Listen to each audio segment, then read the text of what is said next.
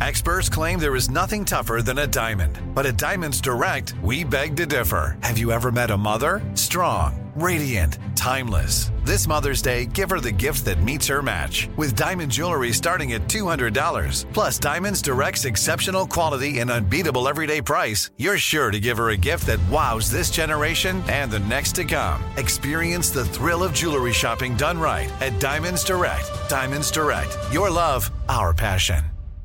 Enjoy all your favorite sports like never before at BetMGM. Signing up and playing is so easy. Simply sign up using code Buckeye and receive up to $1,500 back in bonus bets if you don't win your first bet. When you register with BetMGM, you can get instant access to a variety of parlay selection features, live betting options, and the best daily promotions in the business. And with BetMGM at your fingertips, every play and every game matter more than ever. Place your moneyline, prop, and parlay bets with the king of sportsbooks today. Sign up using code Buckeye and receive up to $1,500 back in bonus bets if you don't win your first bet. That's right, up to $1,500. Again, sign up using code Buckeye and receive up to $1,500 back in bonus bets if you don't win your first bet. BetMGM and GameSense remind you to play responsibly. 21 plus and present in Ohio. Subject to eligibility requirements. Rewards are non-withdrawable bonus bets that expire in seven days. Gambling problem? Call 1-800-GAMBLER in partnership with MGM Northfield Park. That's 1-800-GAMBLER.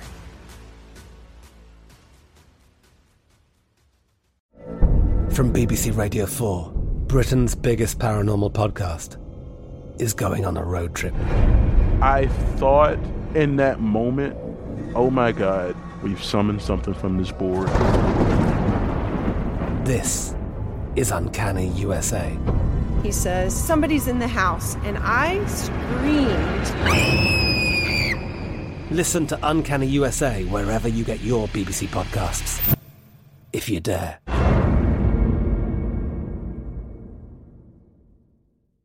Xfinity has free premium networks for everyone this month, no matter what kind of entertainment you love. Addicted to true crime? Catch killer cases and more spine-tingling shows on A&E Crime Central. Crave adventure? Explore Asian action movies on Hayya. Searching for something extreme? Check out skating, snowboarding, and more on Fuel TV Plus, the global home of action sports. And find crowd-pleasing bops on iHeartRadio's Hit Nation playlist. There's new free shows and movies to love every week. Say free this week in your Xfinity voice remote.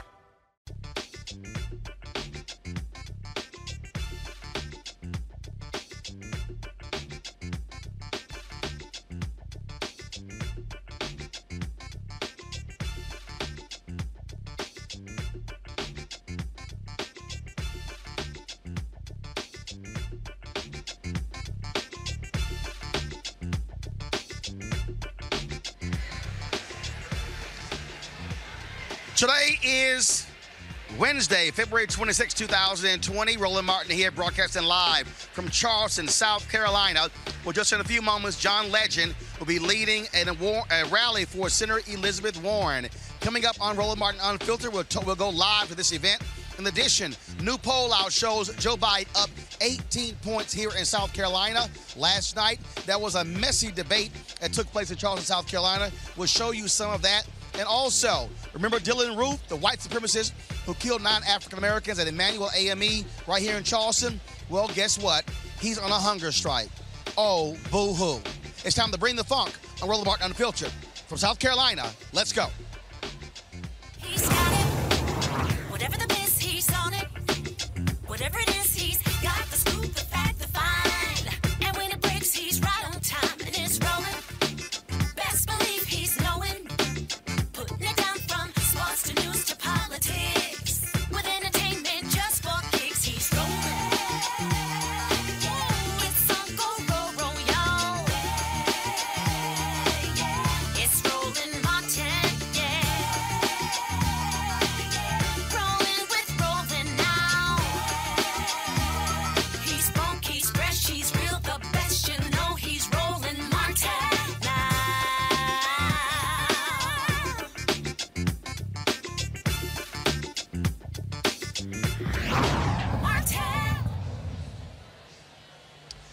folks, Roland Martin here in Charleston, South Carolina, where we are at this rally uh, that's going to be led by John Legend for Senator Elizabeth Warren. You see, it is a packed house uh, here in the music hall uh, here in Charleston, South Carolina. Uh, folks downstairs, upstairs as well. I was just backstage with John Legend and Senator Elizabeth Warren, uh, chatting with both of them. And so uh, they were earlier today at South Carolina State University in Orangeburg, South Carolina. So that a rally uh, already. This is the second one they're having today. All the candidates uh, are all across South Carolina. A couple of hours ago, Bernie Sanders was in Myrtle Beach for a rally. He also had a huge rally uh, at the Coliseum here in Charleston, South Carolina. Uh, uh, Pete Buttigieg, uh, he was down for the day, a little bit ill, but all the candidates, though, uh, spoke this morning at Reverend Al Sharpton's National Action Network Ministers Conference. We live streamed that event.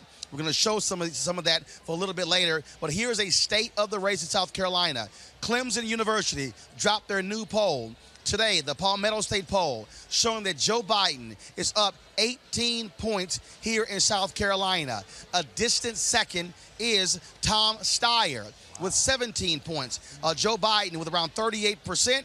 Tom Steyer with 17. Four points behind Tom Steyer is Senator Bernie Sanders. And fourth is Elizabeth Warren at around 10. And then you have Klobuchar as well as uh, Buttigieg. And so Joe Biden desperately needs to win by a big number in South Carolina to revive his campaign if Joe Biden wins South Carolina, this will be the first state he's ever won in the three times he has run for president.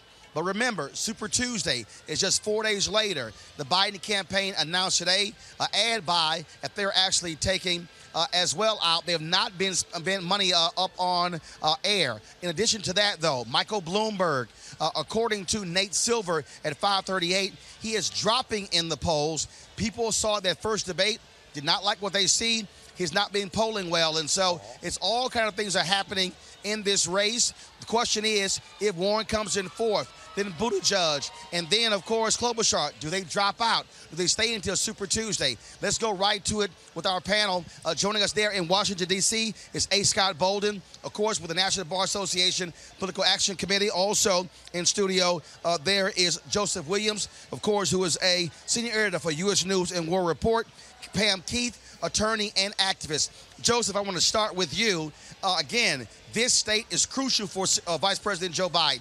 He's been leading in all the polls. He's been, he's been, uh, of course, his numbers are shrinking though. Tom Steyer has really cut into his black support nationally. Bernie Sanders is now tied or in some polls ahead of Joe Biden among African Americans. I dare say if Joe Biden does not win this state by double digits, do not be shocked, Joseph, if people say that he's time for him to drop out. I mean, he's put all his chips on this number, uh, and he, you saw it last night. He was energized more than he was before. His debate performance has improved because he knows this is it. He does not win South Carolina, or he wins South Carolina by a narrow margin. It is done. So I think that that reflects a lot of performance we saw from him last night, and the rest of the race kind of falls from there. It's not that unexpected for Bernie Sanders to stumble in a state like this, even though he has shored up his African American support nationwide.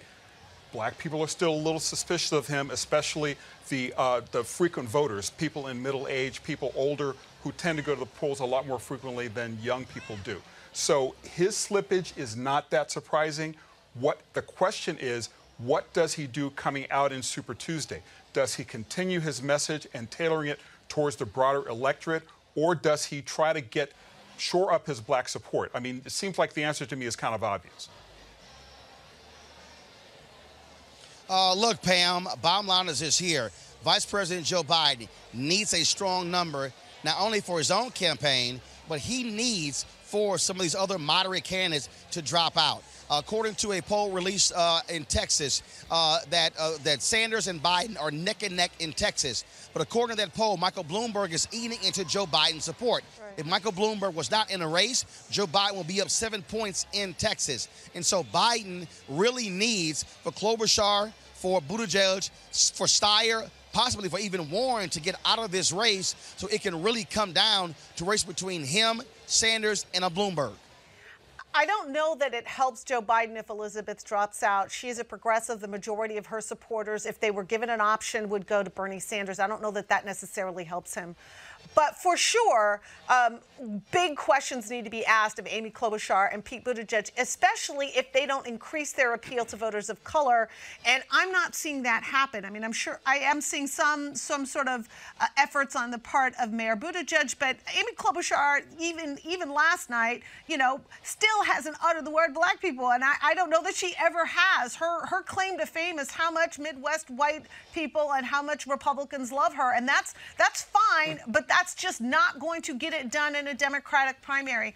The thing that I think is particularly interesting is what happens in this, this dynamic between Biden and Bloomberg. The whole bet was that Bloomberg could weaken Biden enough to show himself to be the stronger horse. Last night it was very clear, and certainly the previous debate, it was very clear that Mike is great in ads and lousy on the stage. Um, Joe Biden's not great on the stage, but he's better than Mike Bloomberg. And at the bottom line, Joe Biden is still a tried and true Democrat, and Mike Bloomberg was a Republican for the majority of his political life. Now, that's not to say he's not electable. I'm not suggesting that. But I am suggesting that he has taken positions and done things that would cause the average Democrat, the voting Democrat, to be suspicious or, or, or ill at ease. I'm not saying he's a deal breaker. I'm just saying there are people who are going to feel ill at ease about that. I In got the you. end, guys, listen, if I may, if, if if I may, okay, this election is is is so different from any other election. I don't think the electorate, black, white, yellow, brown, cares about any of these litmus test issues, cares about what the flaws in regard to the black community all seven of these candidates have. There's a bottom line proposition, and it's beat Trump. The real question for Biden is this it's always this where does he go from here? Is he a one trick pony, win South Carolina? He's only got three or four million dollars on hand. Does does that generate more donations and so he can compete on Super Tuesday? Or are the moderates just going to continue to cannibalize one another and give Bernie Sanders the victory? It's not about South Carolina. I'm convinced Biden's going to win that, but can he survive through Super Tuesday? And who gets out before Super Tuesday? Who gets out after Super Tuesday? But Scott, yeah. But Scott, first of all, first of all, you're wrong on that point about. Oh, I'm right. You we just know it's about beating Trump. I'm But right. No, You no, just no, no, disagree. Scott. You can't, you can't, you can't get to beat Trump unless you win the nomination. That's true. The reality is, black voters are look. Black voters are making determinations in terms of the various issues from these different candidates. They are doing that. Now, you asked the point about Biden and what is happening there. Look, I just told you, Biden is running neck and neck with uh, running neck and neck there uh, in uh, Texas. Also, he's running neck and neck in North Carolina. There are 16 states and uh, territories that are that are actually uh, That's a- voting. that's a uh, third of the Tuesday. And the, and the- and one, one second, one second, one second. And the reality is, okay, Biden is doing very well. The question, though, is, and this is the thing, Joseph, when you break down the numbers, if you look at Michael Bloomberg, his numbers are falling. If Bloomberg does not win several states, doesn't do well on Super Tuesday, Bloomberg potentially could be the one to drop out if it is clear that he is now getting in the way of Joseph Biden. Well, it's looking that way. I mean, he's had two back to back really bad performances. Warren is eating him alive. She's raising a lot of these issues that are going to raise questions in the minds of voters. And really, what is Bloomberg's message beside the fact that he believes he's the moderate who can beat Trump? What is he going to do? What is his plan? What is he talking about? What is his broader appeal to the electorate other than the fact that he's a moderate and not Donald Trump? He's got very real image problems, not the least of which is he's another plutocrat who's running for the nomination and who, by and large, has bought his way into the race. Right. A lot of people are really not interested in, in, in seeing a replay of 2016 only from the left instead of from the right. Right. Well, what are the other candidates doing? They're buying their way in the race. They just don't have 60 billion. So they raise it from their followers and supporters. And you the, have- the- and the you great have to- and difference you- maker and is you have can you have- get more votes you than the next have- guy? you it doesn't have to care. have, It's all in order money. to raise money, you have to have support. Support. You Okay. have to have people who believe in your message. Mm-hmm. You have to have people who are willing to open up a checkbook, stroke a check. Yep. Two dollars, five dollars, two hundred, Whatever. twenty-five Now. Bloomberg strokes his own check and he's raised up in the polls. He may be dropping in the polls. But what is this whole Guys, thing guys, of buying guys, your way guys, into guys, an election guys, is just guys, nonsense. guys, it really guys, is. it- Voting is the bottom guys, line, it and that's really- the, not it- that's guys, the denominator. guys. It really isn't. Listen. So, I mean, You're right. it's- it's- You can't win I with need- money, but you gotta- you can- you can need win with votes. I need, how many? Hold on, how folks. many? How many I need I need all of you to listen. Stop talking. Stop talking. I need you to listen. We can have this back and forth about money, but here's the deal. That's not what voters here are saying. The point is simply this. If you break down this race, you have not seen this number of candidates in the race since 1992 when Bill Clinton was in the race. Okay? In 2016, Okay. you only had two. In 2008, you only had two. And so you do have folks who are in various lanes. Senator Bernie Sanders has the strongest organization, and we know 28, thir- 28 29, 30% how that is faring. What is really about to happen is, again, what happens on Saturday, Super Tuesday follows. The real thing, what's going to happen on March 4th, when people step back and assess and say, now, where do we go from here? Now, again, Just said that. it's going to be some tough questions for Buttigieg, for Klobuchar, as well as for Warren as to what they do. I say the wild card, even though he's already spent $500 million, if Mike Bloomberg shows significant weakness on Tuesday, Super Tuesday, because he's not on the ballot here in South Carolina, I wouldn't be surprised if his folks say, well, all the money he's spent, you're actually going to make it easier for Sanders to win the nomination if you stay in. Again, Joe Biden, even though he just he's, he's been being broke really for the last two months, he is still polling in first in several states. But he needs That's money the to go real issue here. What are you going to do about the lack of money Scott, going forward? Scott, Scott, Scott, Scott. This is very simple, Scott. If Joe Biden wins South Carolina and then all of a sudden he wins Texas and he wins North Carolina and several others, you know what's going to happen? Ask Pam. She's run for office. Money is going to come It's in. come and so the bottom line is this here. Joe Biden, Joe Biden has the potential, if he wins several states, to show that he actually has resilience and strength. Then folks are going to say, hey, wait a minute, what's going on here? We got to bet on the guy who won. and so that's what you got to look at Right. here. Oh, So make the sure whole you notion that capitalize. Biden He is just da- potential with One a second, capital P. Pam, Yes. one second. Pam, go ahead.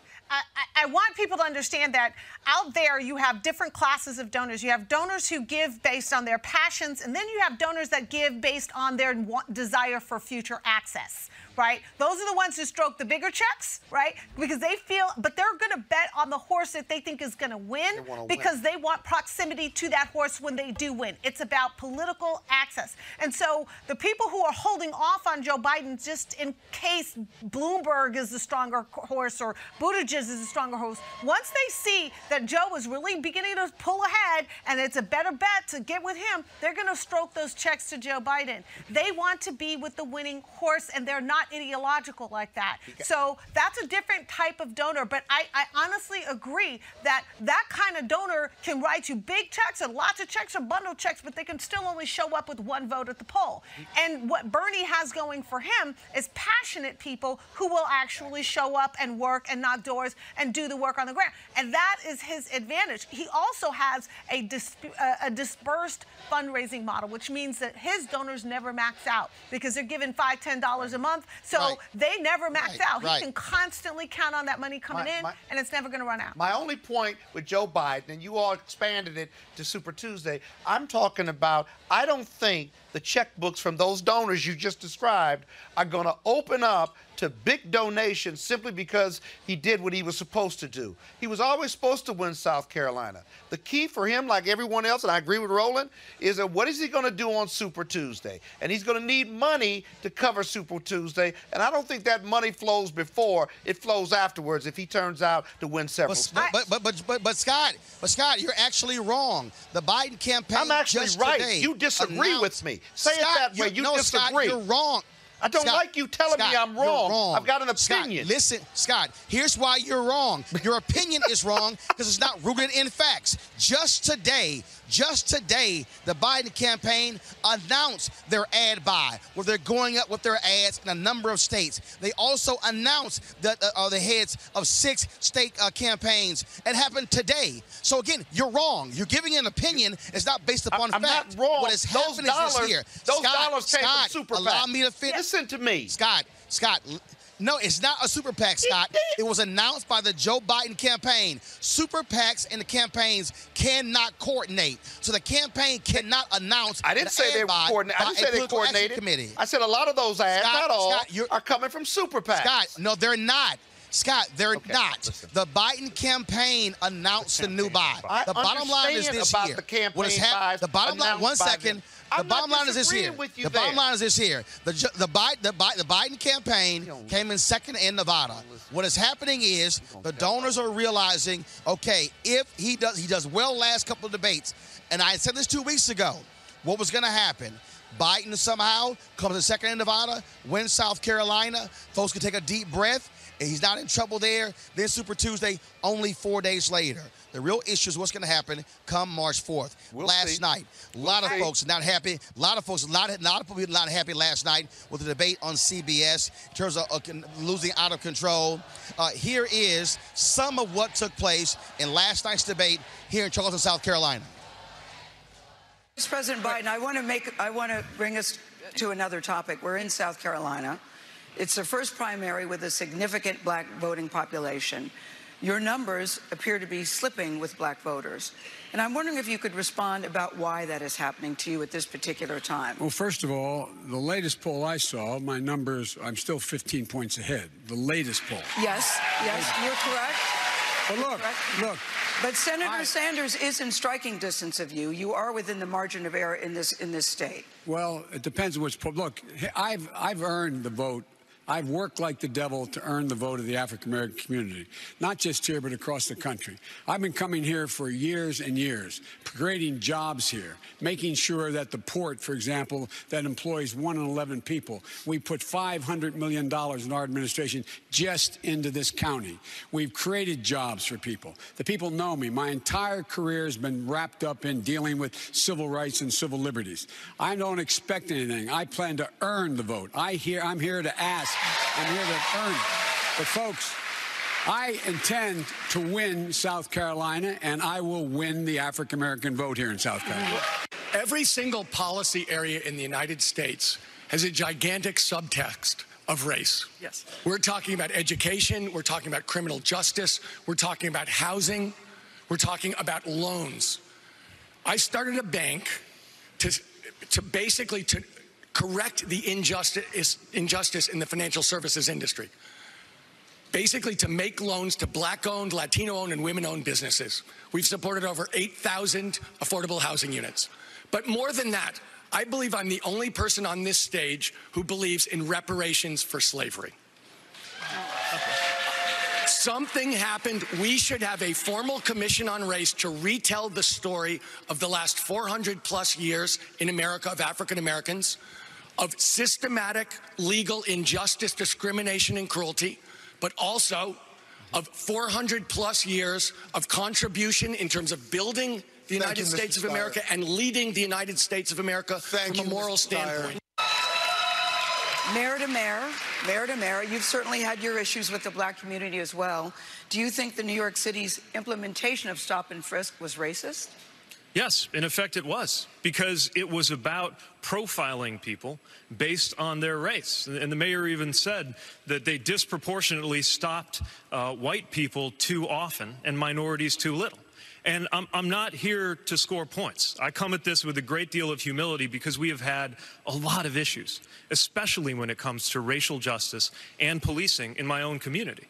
And I come to this with some humility because I'm conscious of the fact that there's seven white people on this stage talking about racial justice. None of us none of us have the experience, the lived experience of, for example, walking down the street or in a mall and feeling eyes on us, regarding us as dangerous without knowing the first thing about us just because of the color of our skin. None of us have the experience that black women uh, have had that drives that maternal mortality gap that we are all rightly horrified by of going into a doctor and being less likely to have your description of being in pain believed because of your race. Since we Thank don't Mayor. have the experience, the next best, I- next best thank- thing we can thank you, do is actually listen to those who do. We let it get out of control. And uh, when I realized that, I cut it back by 95%. And I've apologized and asked for forgiveness. I've met with black leaders to try to get an understanding of how I can better position myself and what I should have done and what I should do next time. But let me tell you, I have been working very hard. We've improved the school system for black and brown uh, uh, uh, students in New York City. We've increased the uh, jobs that are available to them. We've increased the housing that's available to them. Joseph, I had some serious problems with last night's debate. Uh, I was sitting in that audience, greatly frustrated, listening to uh, what was being said. Uh, I, I, I, I, I, had a, had a problem listening to, uh, again, l- lack of follow-ups, uh, in-depth questions. And look, this was a debate, Joseph, sponsored by the Congressional Black Caucus Institute.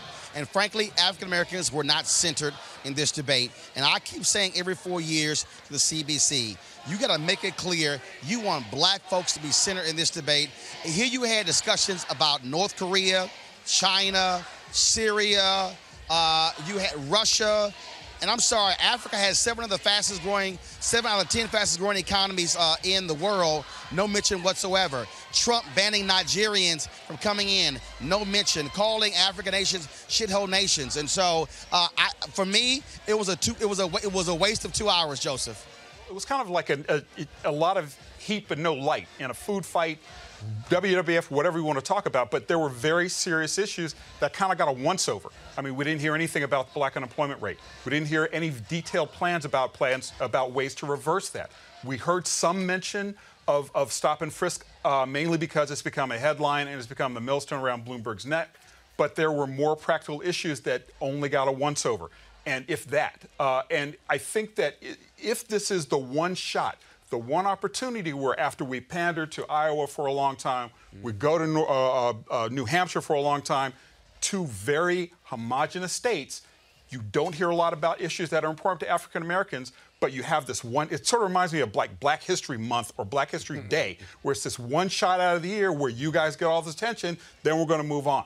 And because it was so superficial, it was incredibly frustrating. Yeah. It was also very frustrating to not have the moderator, Gayle King of all people, Right. pin people down and say, listen, what is your plan for Black America? Where we get it, we understand you're trying to get an advantage, and the next day's headline, but let's have some real talk. You've got an audience here that wants to hear this, and this is supposed to be the one debate where black issues matter. We didn't get very much of that. But, but are you really that surprised? I mean, you had seven white candidates. Pam, up here was there. Pam, here's what's interesting. One second, one second, one second, one second. He was interesting. Here you had uh, uh, you had uh, uh, Michael Bloomberg with his uh, with his Tulsa initiative. You have uh, Pete Buttigieg with his Frederick Douglass plan. Today, Tom Steyer released his 27-page report uh, or his 27-page agenda for Black America. I had an interview with him. We're going to air the interview uh, on Friday's special edition of the show. Bottom line, Scott and uh, Scott and Pam, you you didn't even have the, the folks even asking those questions, and they had the plans right there that are specific to African Americans. And so I'm like, what the hell? Well, I think the answer to your question is that CBS had an agenda that was very different than the CBC or certainly the, the viewers. CBS's agenda was gotcha questions that put the candidates on the defensive because that's what they think generates ratings. Fights generates ratings. Ooh, somebody drop kicked so and so, and that's what they were interested in. Uh, but this debate, like many other debates, were all about jabbing the candidates without giving them an opportunity to really jab at Trump. I mean, you could have asked any number of questions about judges, about the Constitution, about the insertion into the rule of law, about what he's doing Right. internationally, about coronavirus. They didn't. They didn't want to talk about anything that would allow our candidates to go on the offensive. They wanted them on constantly the defensive, and more importantly, and I think Scott was making this point as well, which is as and you were Roland, quite frankly, doing an excellent job of making the point that there are so many things that uniquely or disproportionately affect the African American community, and CBS could have made those things central to the debate. Anywhere from from infant mortality and maternal mortality, education, h- historically black colleges and universities, um, you know, uh, uh, the the number of, of small businesses that are cut out of the government contracting uh, process, and and so on. There are so many places that they could have allowed the candidates to shine, but that was not their goal. their goal was right. not to allow candidates to shine. Their goal was to put them on the defensive and have them attack each other. But Pam, I'm not convinced. If, if and I- Fast Scott, if Fast, if Fast Scott, hold on one, one second, hold on, hold on. And Fast Scott, what's interesting is, uh, so they asked Michael Bloomberg about stop and frisk. No problem. No follow up saying, wait a minute, uh, Mayor, you say you cut about 95%. The federal judge, who was the one who ruled it unconstitutional, Right. she was on television last week saying mm-hmm. it was her ruling. Mm-hmm. She also, then she also said Joe Biden was wrong, uh, saying the Obama people sent in monitors when she said the monitors came in two years after mm-hmm. her ruling. Then, then they turned to Klobuchar, asked her about stop and frisk when you had don't, nothing about her job being a DA, and also nothing about the brother who was giving interviews about being in prison for 20 years, uh, who said he never did it. And I'm sitting there like, uh, did anybody read? And also, Scott, how in the hell no one asked Joe Biden about Joe? When, when the hell did you get arrested in South Africa? Right, exactly. When Nelson, uh, uh, when you were going to see Nelson Mandela, and I'm, I'm just sitting there like, I'm, I'm like the woman next to me in the debate. She says, "You're really bothered by what is happening." I said, "You damn right I am." Yes, yes. Well, well, but but but two points. Uh, all of these are flawed candidates. And remember, you got seven white candidates who don't want to be tested on their knowledge or their understanding, appreciation, or investment in Black America and our communities. So even if you had the follow-up, these seven candidates they, they understand and think they have knowledge of the mythology of the black experience, but you don't have anybody up there with black experience. You got everybody up there living off and through white privilege. And that's not, I'm not blaming them, but again, we need more diversity on stage. But the reporters had a greater responsibility to press and stress them. And you're right, they simply did not follow up. You can cross examine, you can keep a question tight, keep an answer tight, and discipline those candidates to answer. They'll follow you, but they need to be led. And there should have been um, several more questions about Black America and the Black experience. And I blame the the, uh, the the CBC Institute. They should have been in there arguing or negotiating those questions versus letting CBS, I presume, I guess, kind of dictate what the tone and tenor and substance of the debate questions would be. I, I, I Well- agree. I agree with Well, Scott. okay, I, want- I, want- I'm not, not one second, one second, one second, one second. No, I'm gonna tell you who I blame. I blame the eight black broadcast and cable networks that did not have the common sense to come together and say, why can't we produce a debate for Black America and Uh, simulcast it? yeah, Now, here's what's yeah. interesting. On Saturday night, the, on Saturday on Saturday night, Viacom CBS simulcast the NAACP Image Awards on B- it was on BET, it was on eight other networks including Pop, including Logo, including Country Music Television and several others. now, you explain to me why TV1, why BET, BET Her, TV1's Cleo TV, Aspire, Revolt, Own, and Bounce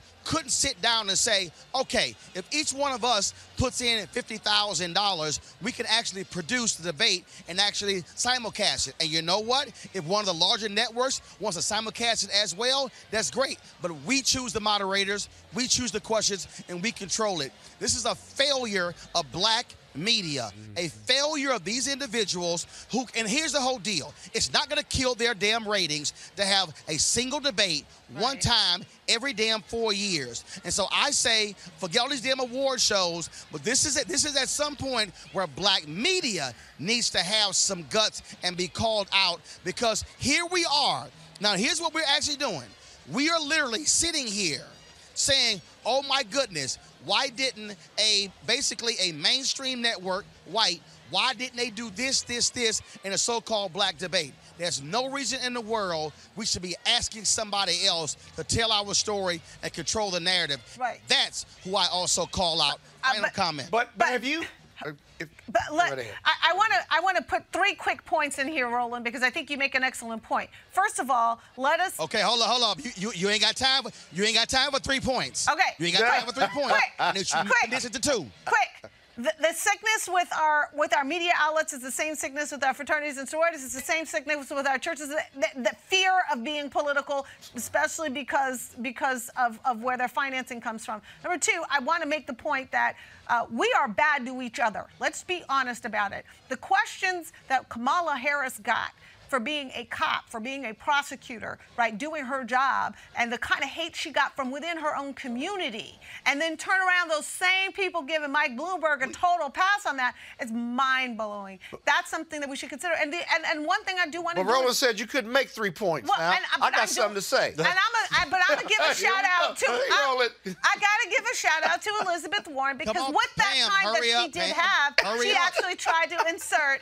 African American issues in her answers.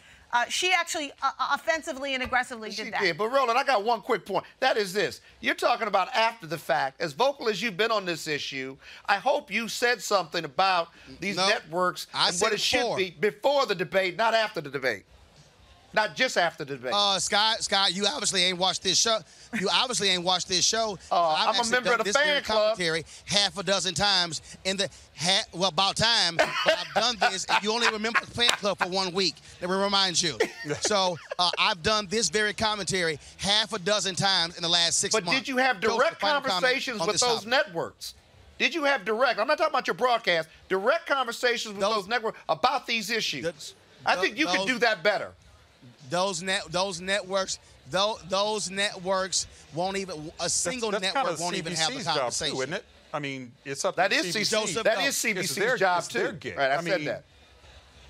You know, they have to. They have to step up. I mean, if Joseph, if, go. if They have to step up. It's a, if it's a failure of imagination, it's a failure of their imagination as well. Black broadcasting will be led. Black broadcasting will mm-hmm. succumb to pressure.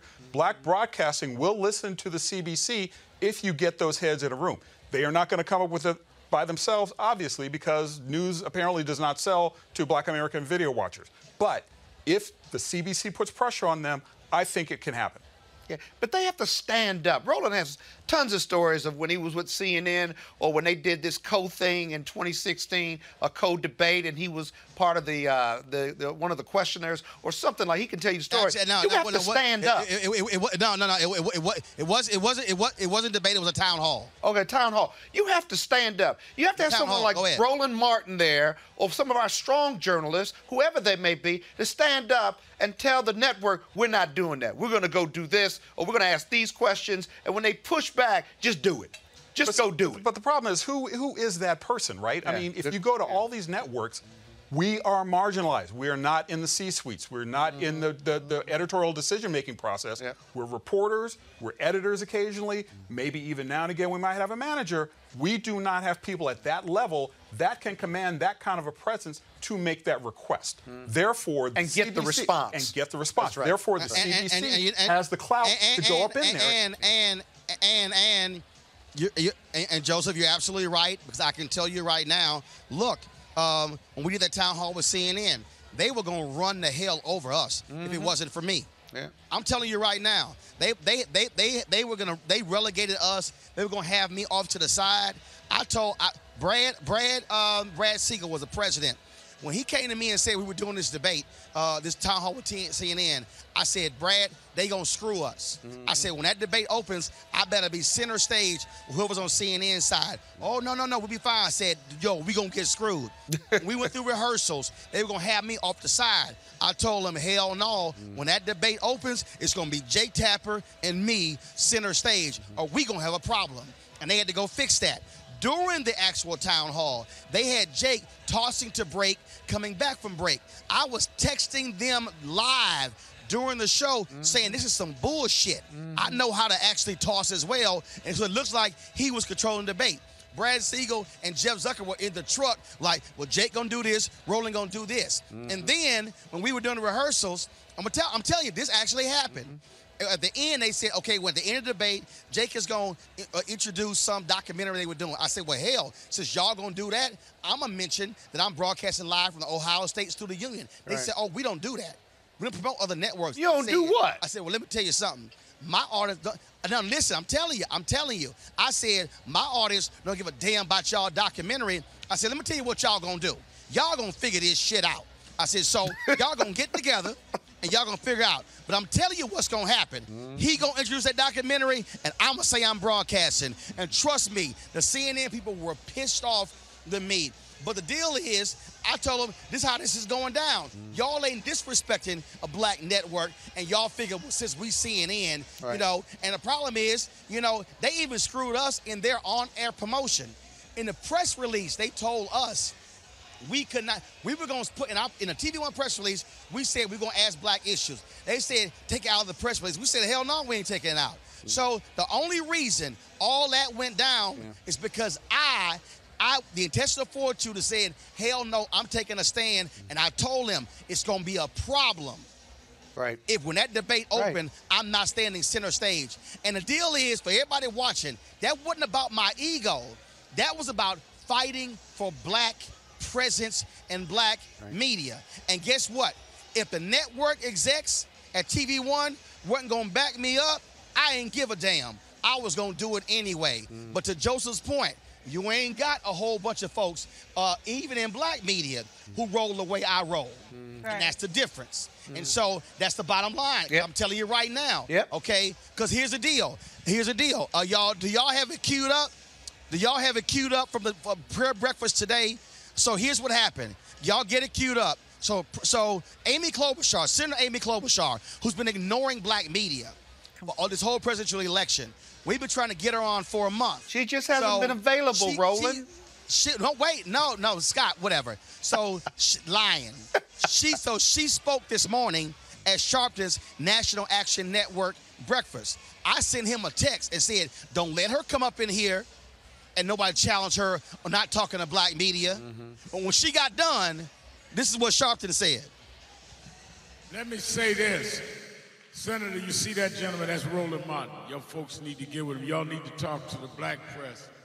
You know, I don't talk out both sides of my mouth. What I say on radio, I say in public. I say I was going to tell you and Pete and all y'all, talk to the black. There's Roland right there. So y'all get that together. Did, did I do my assignment, sir? All right. Thank you. And I am proud that we have put forward the most comprehensive vision of any campaign to achieve that.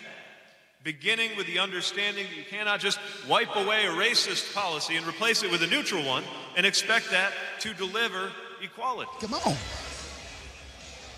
And, and and of course, I went backstage. Of course, I went backstage and I told Senator Klobuchar, your national communications director Tim Hogan has not been returning our phone calls and emails. And trust me, her whole staff eyes, her the, the they were eyes were wide open. And then I said, y'all cancel the Color Change podcast. You ain't responding to Angela Rye. You ain't responding to Darren Sands at BuzzFeed. All these black journalists. And so uh, I let them let them be known. But the whole point is, you got to have black journalists in black media who's willing to stand up and fight folks and demand respect. Right. That's what it boils down to. Right. Oh, agreed.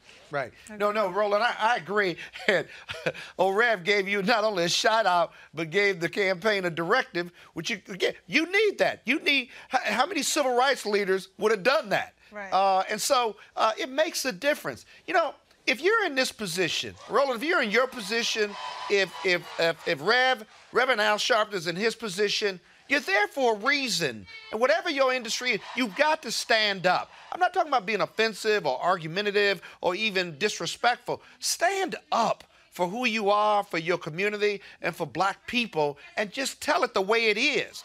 That's the only way we're going to defeat or get some response. Now, you didn't mention what Amy Klobuchar said or whether her senior people said something, but I hope oh, what she oh, said is oh, that they're going to get together and they're going to start doing more black media. I hope.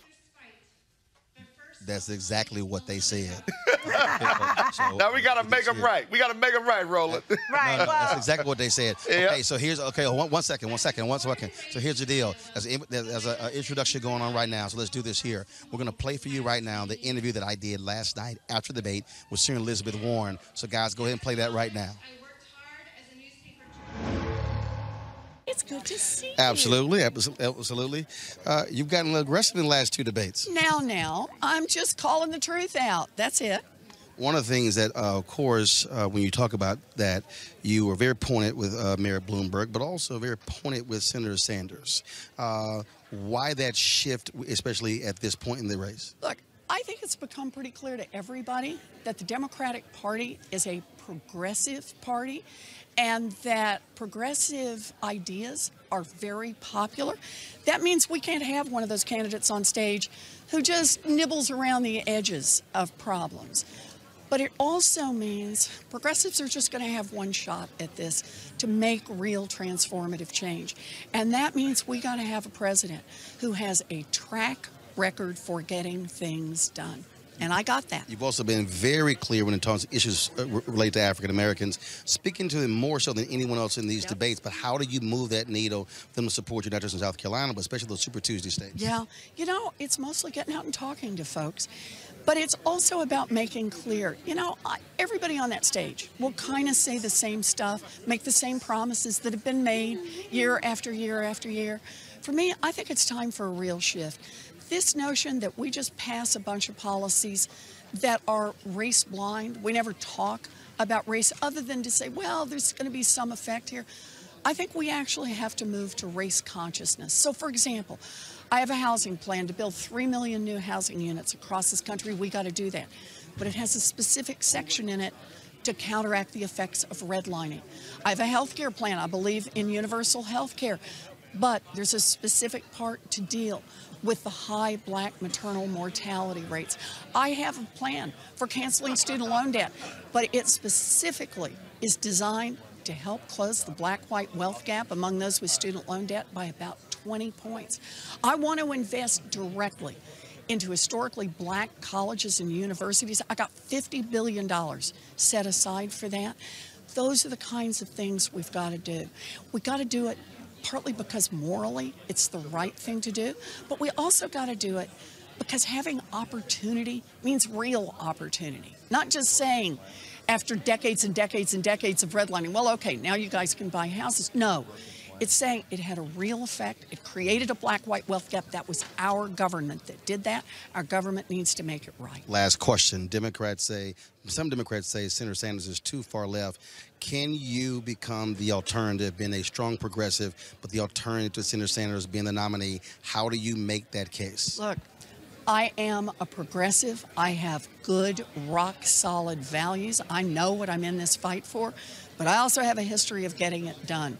So, for example, as you know, uh, both Senator Sanders and I both wanted to rein in Wall Street after the crash in 2008.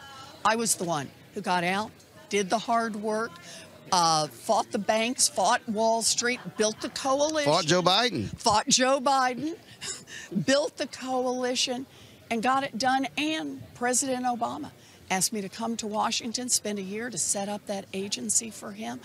Um, that's real change. Do you know that little agency has not only attacked discrimination in lending head on, it has also forced those banks to return more than $12 billion directly to people they cheated.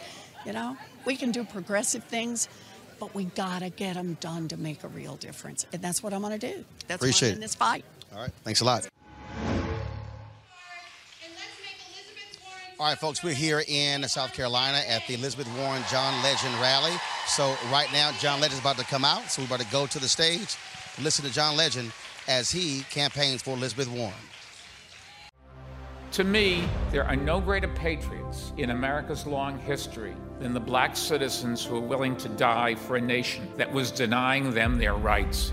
Mike Bloomberg is the only Democratic presidential candidate that has a real plan to fight for those sacrifices that have been taken for granted for far too long.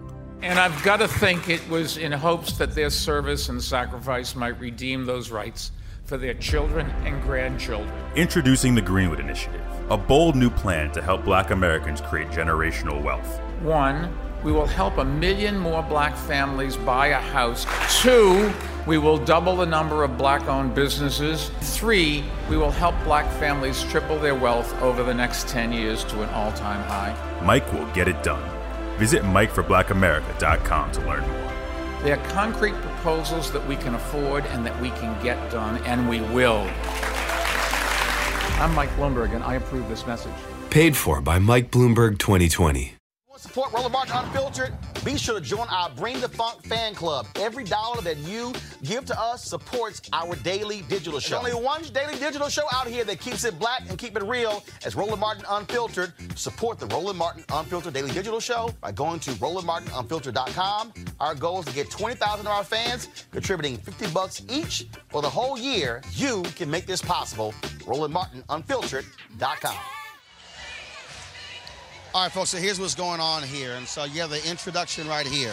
And so uh, John Legend is going to be leading this rally. So John Legend is going to talk about 15 minutes uh, about Elizabeth Warren. Then he is going to bring Elizabeth Warren out on the stage uh, to talk to this crowd here. Uh, as you can see, uh, you've got uh, it's, it's, a pack at, at, at, this music hall, the Charleston Music Hall. Uh, and so we're upstairs uh, here. You'll see all the folks who are here. Then, of course, you got a full uh, folks uh, who are downstairs as well here tonight. Like I said, this is the second second rally that John Legend has held to, in South Carolina today for Senator Elizabeth Warren. The first one was at South Carolina State University uh, in Orangeburg. That took place this morning. And so now they are back uh, in Charleston. As I said, candidates, uh, the seven Democratic candidates are all over South Carolina. Mike Bloomberg is not on the ballot here, but Mike Bloomberg is still campaigning with the events in South Carolina. Of course, he's on the ballot in the Super Tuesday states. Uh, and so uh, that's that is what is happening. Uh, John Legend is here. I was backstage actually before the. Um, uh, I was backstage before um, uh, the event. Uh, let me say goodbye to our panel. Let me thank Scott. Let me thank Pam. Let me thank Joseph. I appreciate them being here uh, as well. Uh, and so we've had quite the busy day. What I'm going to also do here is give you a little bit more news, folks, and that is on today's show.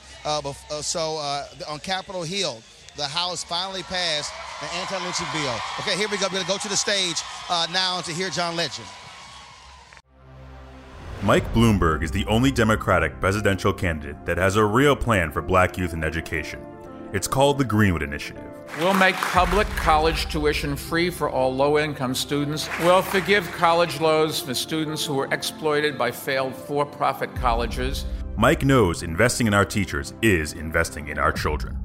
We'll also recruit more black and Latino teachers as we did in New York City because studies show they can make all the difference. And we'll also invest much more in heavily historically black colleges and universities because many of the HBCUs are struggling. And the first step to achieving generational wealth is taken in the classroom. We'll incentivize state and localities to create financial literacy classes. Mike will get it done. Visit MikeForBlackAmerica.com to learn more. They're concrete proposals that we can afford and that we can get done, and we will. I'm Mike Bloomberg, and I approve this message. Paid for by Mike Bloomberg 2020. You want to support Roland Martin Unfiltered? Be sure to join our Bring the Funk fan club. Every dollar that you give to us supports our daily digital show. There's only one daily digital show out here that keeps it black and keep it real as Roland Martin Unfiltered. Support the Roland Martin Unfiltered daily digital show by going to RolandMartinUnfiltered.com. Our goal is to get 20,000 of our fans contributing 50 bucks each for the whole year. You can make this possible. RolandMartinUnfiltered.com.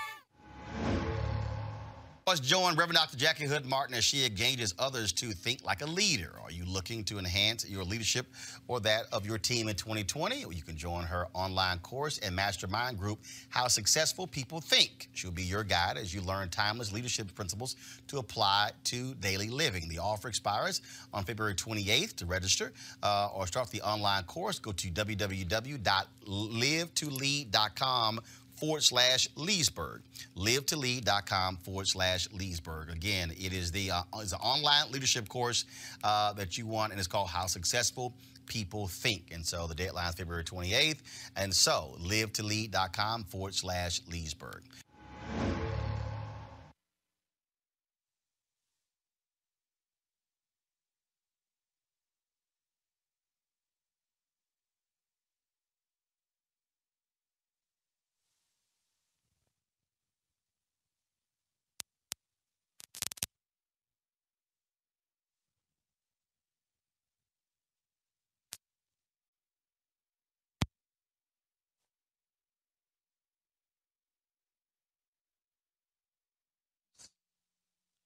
My grandmother was a fighter. My mother was a fighter. And my sister was a fighter. And together they raised me to be the man I am today.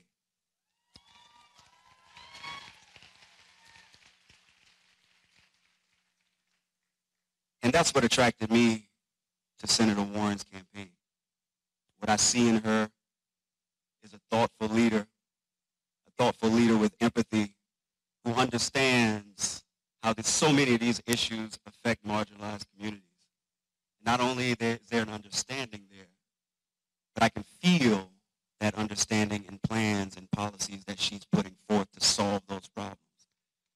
The way that she engages people from the communities where problems disproportionately affect them the most, how she brings them into the process of crafting a solution.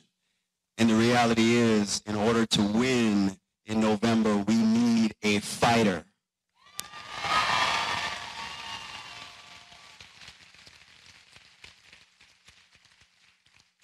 So again, I'll tell you why I'm here. I'm here because my sister was a poet, my mother was a social worker, and my grandmother was an educator. And that's why I ended up becoming a hip-hop artist who uses poetry to reflect the social issues of my time. And I do my best to make sure that that work educates as many people as it can when they listen to it. They raised a fighter. They raised a fighter who instead of listening when people told me that hip hop and this type of music wasn't allowed in so many different places, we kept pushing until it was this very venue right here that I recorded my most recent album, a Water album. And the fight goes on. The fight must continue. We have to keep fighting. I come in a long line of artists who have always fought and artists who have never been afraid to use their platform and leverage their platform to bring about social change. Paul Robeson, Sam Cooke, Nina Simone, James Baldwin. And there's another artist who I stand in a long line of, an artist that I've been a fan of for years and years. An artist who's not afraid to use his platform to bring about social change. An artist that's not afraid to stand up for justice. Ladies and gentlemen, without further ado, I want to introduce to you a phenomenal songwriter, singer, musician, activist, and one of my inspirations. I want y'all to give a real Charleston welcome to John Legend.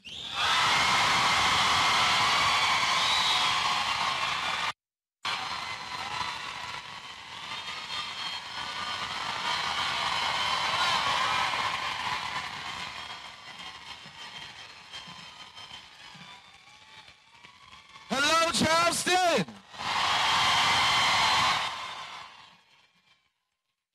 I am so fired up to be here. I love this city. I love being in South Carolina. I bring you greetings from the great state of California. My wife Chrissy says hello. Everywhere I go, they ask me, where's Chrissy? Where's Chrissy? I know I'm the second most popular person in my family. Actually, probably fourth now.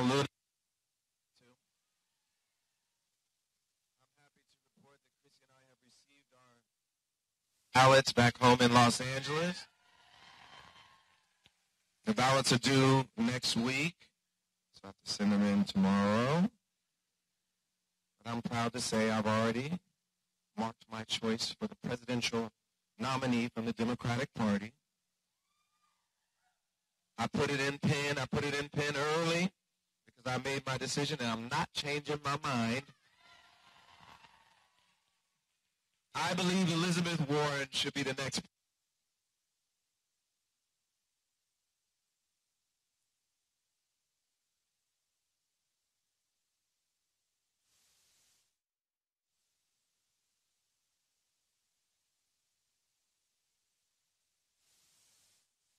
candidates in the Democratic primary. I would have friends voting for all kinds of folks, and some of them working for them. And my intention was to publicly just stay out of it. I wasn't going to endorse anybody for the primary. I would just vote for my preferred candidate, and no matter who won the primary, I'd work my butt off to make sure Donald Trump was a one-term president.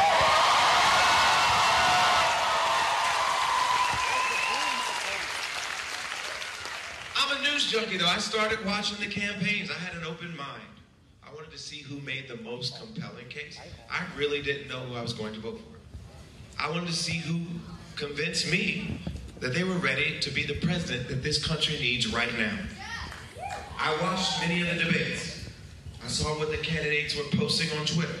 I saw them in town halls and interviews. I read some of their policy positions. And as much as I wanted to publicly out of it, it became abundantly clear to me that one candidate stood out from the rest. That one candidate was my clear choice from among a very talented field. That one candidate was Elizabeth Warren. Let me tell you why I'm so confident in Elizabeth Warren. First of all, she's brilliant. Can we acknowledge that? Now, I, I know the bar is very low right now.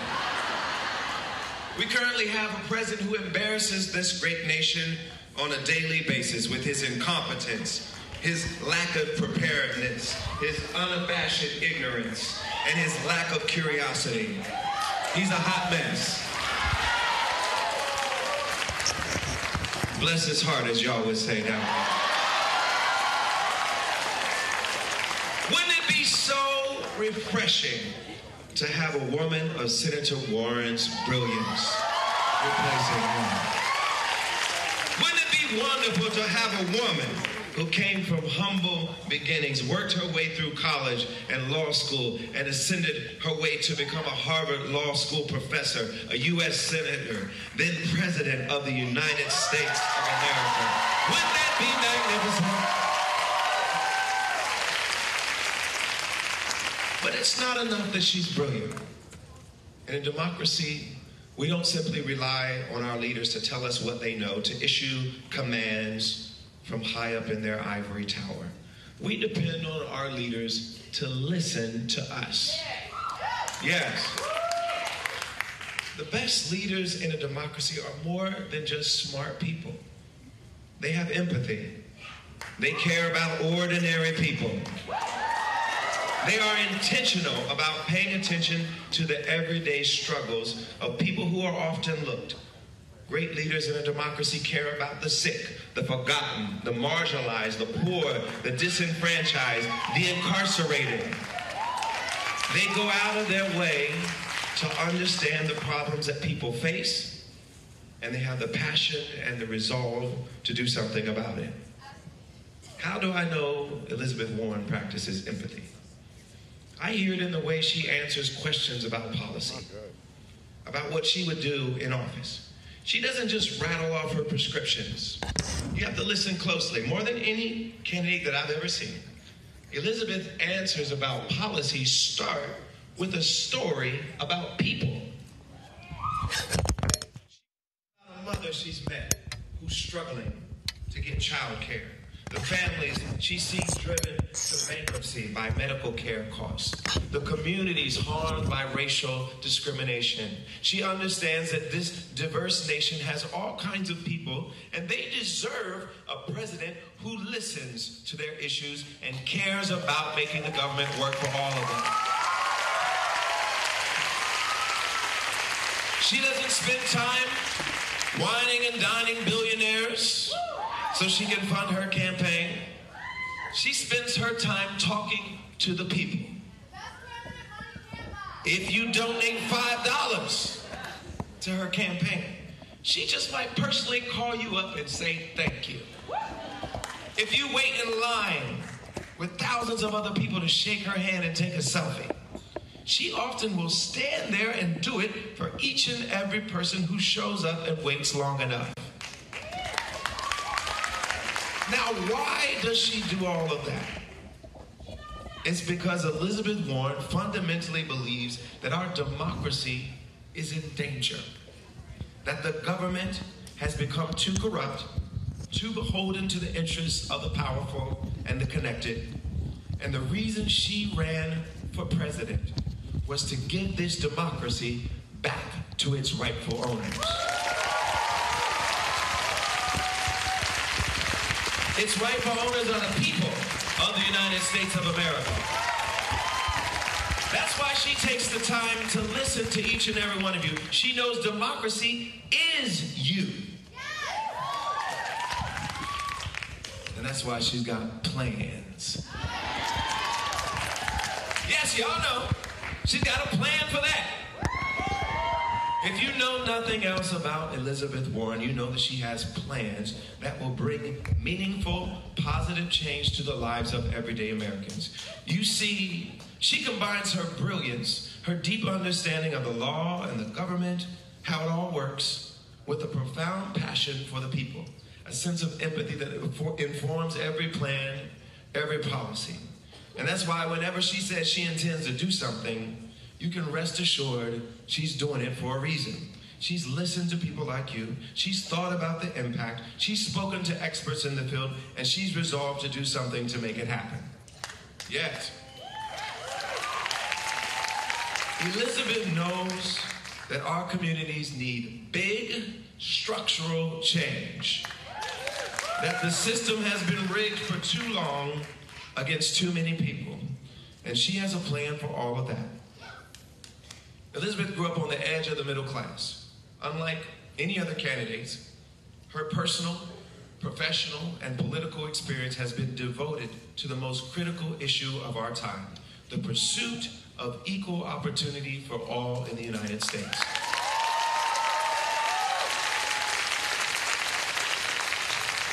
She believes in capitalism, but she knows that we need rules, we need enforcement to make sure it works for everybody, not just the powerful and wealthy. In order for our democracy to work, we need to make sure our politicians know who they're working for. That's why Elizabeth has the most sweeping anti corruption plan since Watergate. We cannot wait any longer to undo the evil and corruption that Trump has unleashed in the last few years. But it's not enough for us to just undo the damage this president has done in the last few years. We have to make big changes that have been needed for decades. Our country has been horrible at investing in education. Elizabeth will guarantee high quality child care and early education for every child from zero to five. And we know our healthcare system has been a mess for a long time. Obamacare did a lot to fix that, but we've got a lot more work to do. The costs are still crushing too many American families, even those who have good insurance. Millions of people with insurance are one bad diagnosis away from going broke. That's why Elizabeth supports Medicare for all, and she plans to fully finance it without raising taxes on the middle class by one penny.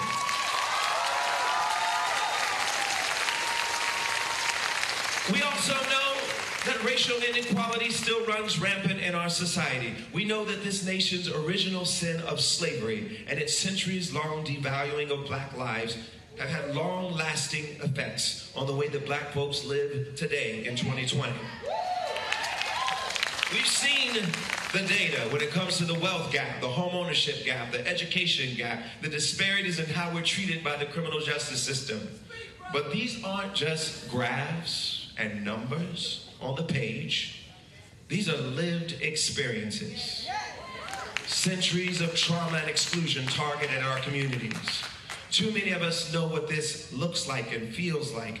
And Elizabeth has listened to us. She knows that all this harm visited specifically on the black community requires solutions that are specifically targeted to the community. She supports creating a commission on reparations for the descendants of enslaved people.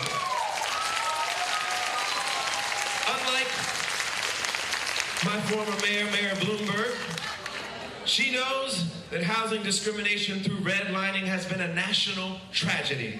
And her housing plan creates a first of its kind program to help first time home buyers living in formerly redlined areas to buy a home and start building the kind of wealth that government sponsored discrimination denied their parents and grandparents for decades.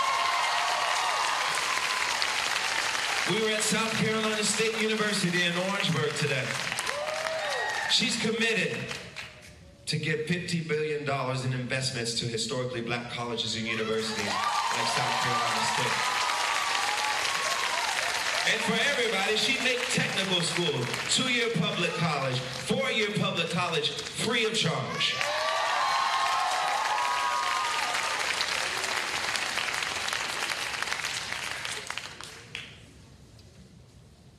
And she also knows that racism has been codified in our criminal justice system. This is an area I spend a lot of time focused on. We have the most incarcerated country in the world. We have 3% of the world's population, 25% of its prison population. It's outrageous. Elizabeth knows we need progressive criminal justice reform in this nation. She will end cash bail, get rid of private prisons, repeal the 94 crime bill, legalize marijuana, and undo the horrible legacy of the war on drugs.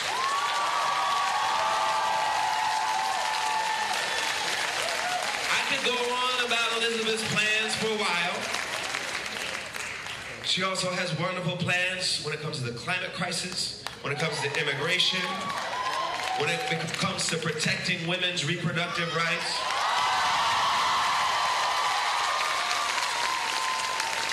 But I'm going to get out of the way and let her talk about it herself.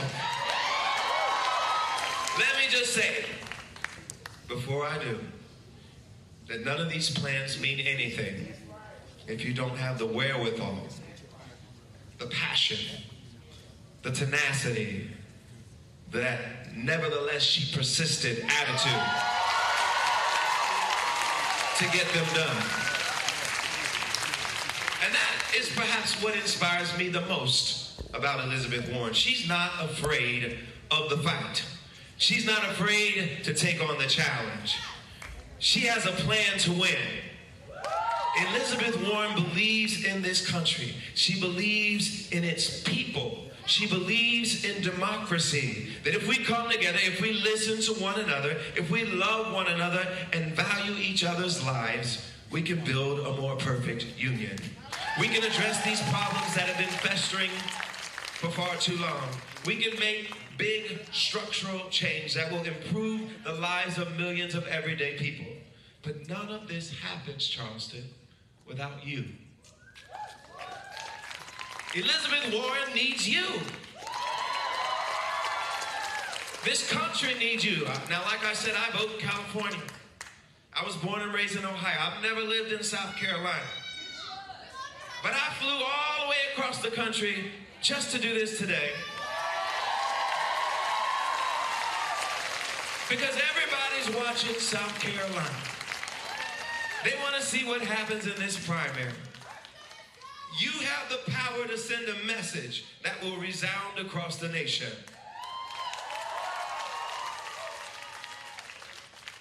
Now, I know that folks are worried. Folks are afraid. I'm a little worried too. I know that Donald Trump is an existential threat to this nation, and everybody's hoping and praying we pick the most electable candidate from the Democratic Party. But the fact is, I can't predict who the most electable nominee is. In 2016, we thought we did that. And you probably can't predict who's going to win either. So I'm voting based on who I think will make the best president.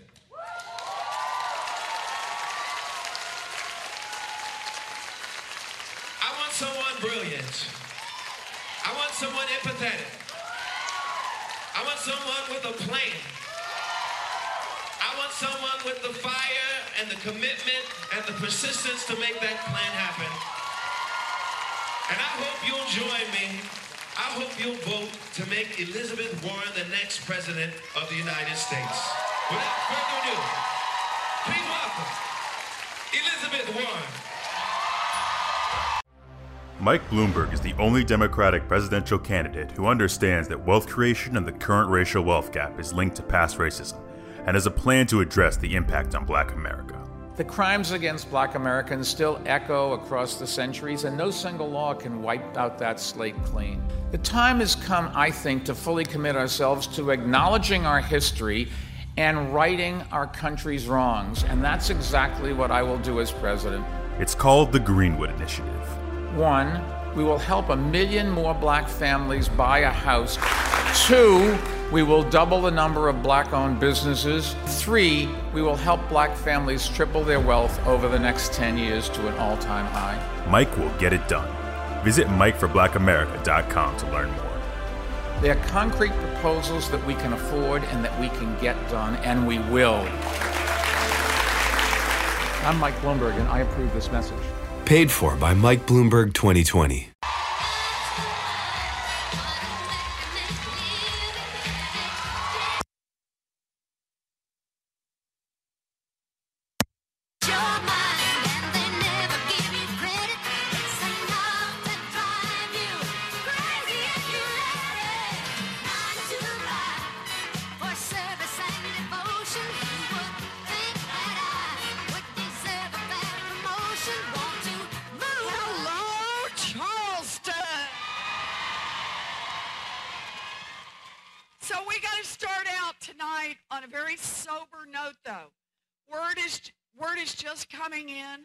There's been another mass shooting. This time in Milwaukee. My prayers are with the families, but I will redouble the efforts to break the stronghold of the NRA. We need national gun legislation across this country. Enough! I want to thank you all for being here tonight. I want to say a very special thank you to the folks who did this introduction uh, to two very extraordinary men. Uh, first one, that we bonded over questions about environmental justice and how you make real change in this country, how we understand, how, yeah, go ahead and sit down, how you understand about how communities of color have just been devastated for generations by the location of uh, polluting factories and toxic waste dumps in their communities, things that have destroyed the health of young children, of seniors, and of economic viability. We had a chance to talk, to talk about policy, and a chance for me to say, let's put the right plan together, a plan to commit a trillion dollars to clean up the communities that America helped destroy for generations. And I want to thank my partner in that, Benny Starr. Way to go, Benny. I also want to thank another extraordinary man for being out here, a man who brings his talent to his music, but also brings it to his conscience. A man who speaks and sings from the heart. A man who is determined to make this America a better America, the amazing John Legend.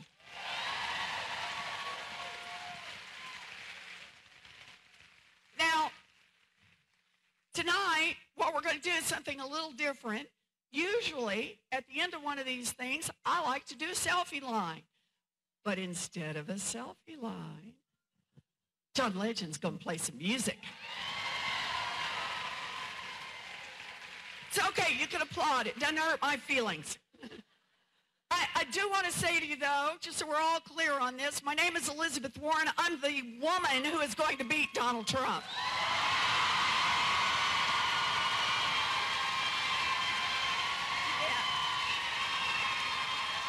Yeah, that's what we're gonna do.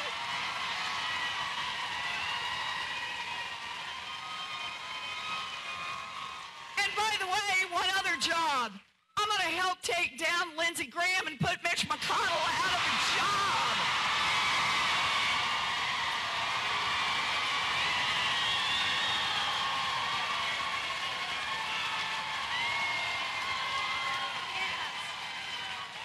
I think Charleston is ready for some big structural change. So here's the thing. I wasn't born a politician, but I was born a fighter. I wanted to I'll tell you a little bit about my background. I was born and raised in Oklahoma. I have three older brothers, much older brothers. They all went off and joined the military. Um, our family didn't have much. We were kind of a paycheck to paycheck family making it through. And um, when I was in middle school, my daddy had a heart attack. Uh, he survived, pulled through, but when he got home, he couldn't go back to work.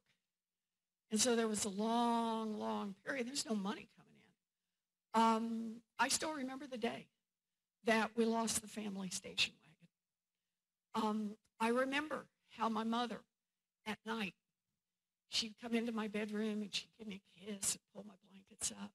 And I always knew what was coming. She'd give me this big smile. And then she'd walk out of the room, close the door, and I'd hear her start to cry. She never wanted to cry in front of me. I'm in middle school. This is when I learned words like mortgage and foreclosure. Um, and I remember the day walking into my folks' bedroom and laid out on the bed was the dress. Now, some of you in this audience will know the dress. It's the one that only comes out for weddings, funerals, and graduations. And there's my mother down by the foot of the bed. She's in her slip and her stocking feet. And she's got her head down. And she's pacing. And she's saying, we will not lose this house. We will not lose this house. We will not lose this house. She was 50 years old. She had never worked outside the home, and she was terrified. And she stopped and looked up, and she saw me in the doorway. I was just a kid. And I'm looking at her. She looks at me, and she looks at that dress, and she looks back at me, never says anything. She walks over, she pulls that dress on, she puts on her high heels, and she walks to the Sears, where she gets a full-time minimum wage job answering phones. That minimum wage job saved our house, and more importantly, it saved our family. And it was the first lesson my mother taught me that no matter how scared you are, and no matter how hard it looks, you get in the fight and you take care of the people you love.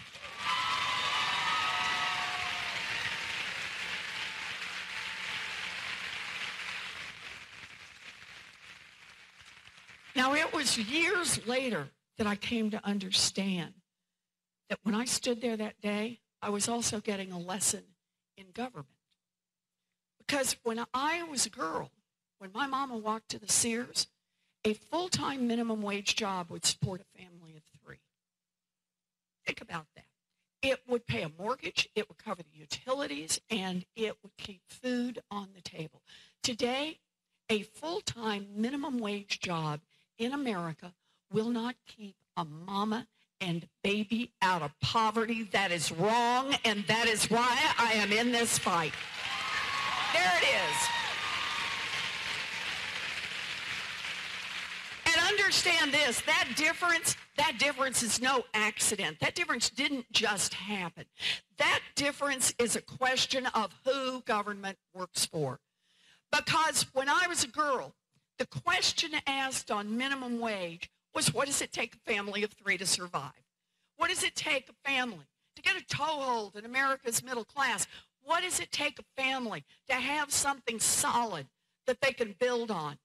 Today, the question asked in Washington about the minimum wage is where do we set it to maximize the profits of giant multinational corporations? Well, I don't want a government that works for giant multinational corporations. I want one that works for our families.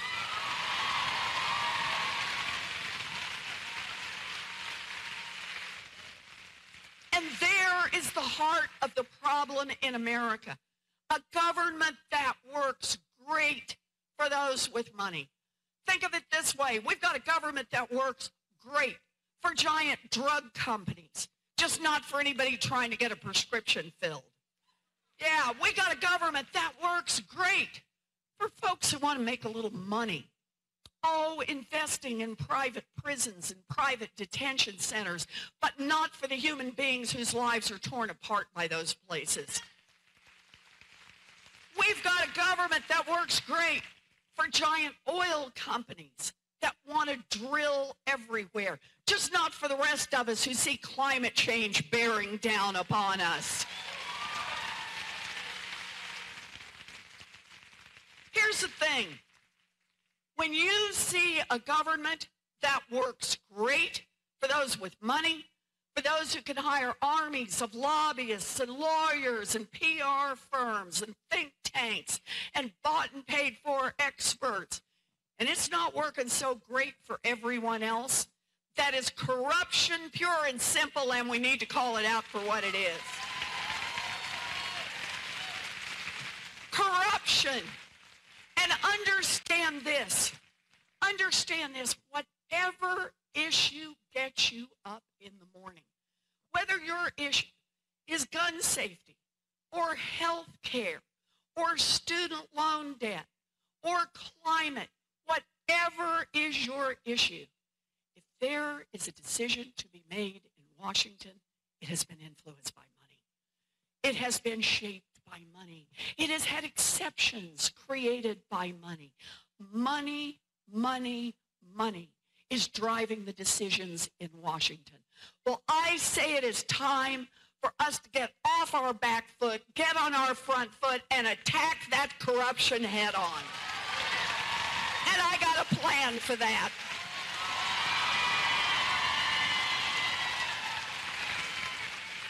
In fact, here's the good news. I have the biggest anti-corruption plan since Watergate. It's a big one. Here's the bad news. We need the biggest anti-corruption plan since Watergate. So let me just give you just a little sample from it, just a little tasting part of it. Here we go. First thing, end lobbying as we know it. Enough. Block the revolving door between Wall Street and Washington. Here's one you might not have thought about. Make the United States Supreme Court follow basic rules of ethics. And you really want to hose out a little of the corruption in Washington? Make every single person who runs for federal office put their tax returns online.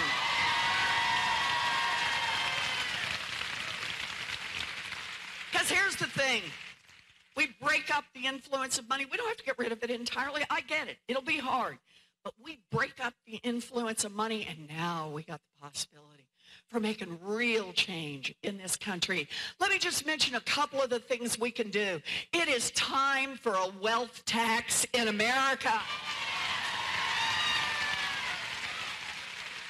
So this one is such a cool idea. I love it. So here it is. This is a tax on fortunes above $50 million. So just for those of you who were worried, your first 50 mil is free and clear. But your 50 millionth and first dollar, you got to pitch in two cents. And two cents on every dollar after that, you hit the billionaire, you got to pitch in a couple more minutes. Okay, so that's the basic idea. And by the way, anybody in here own a home or grew up in a family that owned a home? Yeah, you paid a wealth tax forever. It's just called a property tax. And all I'm saying that's different is for that top one-tenth of 1%, their property tax should include the real estate, but also the stock portfolio, the diamonds, the Rembrandt, and the yacht.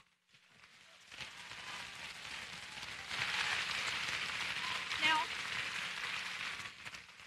this idea is really popular. I just want you to know this among Democrats and among Republicans. Not elected ones, but the other kind, right? It is not popular with some billionaires. Some have gone on TV and cried. So sad. Others have run for president.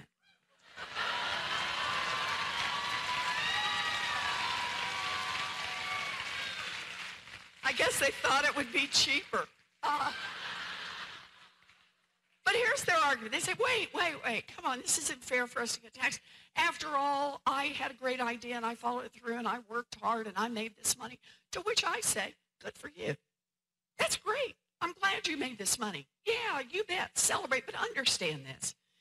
You built a great fortune here in America. I guarantee you built it at least in part using workers all of us help pay to educate. You built it at least in part getting your goods to market on roads and bridges all of us help pay to build. You built it at least in part protected by police and firefighters. All of us help pay their salaries. And here's the thing. We are glad to do it. We are happy to do it. We want to do it. We invest in opportunity. All we're saying is when you make it big, I mean really big. I mean top one-tenth of 1% big. Pitch in two cents so everybody else gets a chance to make it. Two cents. Two cents. Oh, two cents. Because here comes the fun part. What can you do for two cents? Wow. So I'll tell you where I'm going to start this. Universal child care and early education for every baby in this country age zero to five. Universal pre-K for every three-year-old and four-year-old in America and stop exploiting the people, largely women, largely black and brown women who do this work, raise the wages of every child care worker and preschool teacher in this country. We can do that. Two cents. Two cents. We can do that for our babies and more. We can put 800 billion new dollars into our public schools. Every school in South Carolina can be an excellent school. We can quadruple our funding for Title I schools. Let's really level the playing field. And for the first time in history, we can fully fund IDEA so children with disabilities get a full education. That's what we can do. Two cents. We can do all that for our babies. We can do all that for K-12. Plus, anybody wants to get an education after high school, we can make technical school, two-year college, four-year college, tuition free. We can raise the Pell Grants so there's real opportunity. And we can level the playing field and correct a lot of historic discrimination, put $50 billion into our historically black colleges and universities. Two cents. Two cents. And there's one more thing we can do with that money. Two cents, we can cancel student loan debt for 43 million Americans.